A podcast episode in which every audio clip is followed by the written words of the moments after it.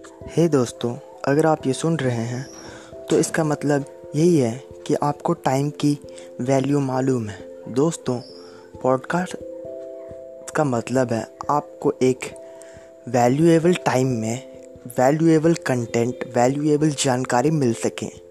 हम पूरी कोशिश करेंगे कि आपको एक गुणवत्तापूर्ण और महत्वपूर्ण जानकारी मिल सके, जो आप चाहते हैं।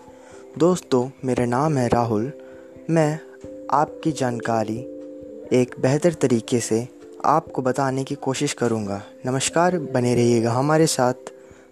धन्यवाद।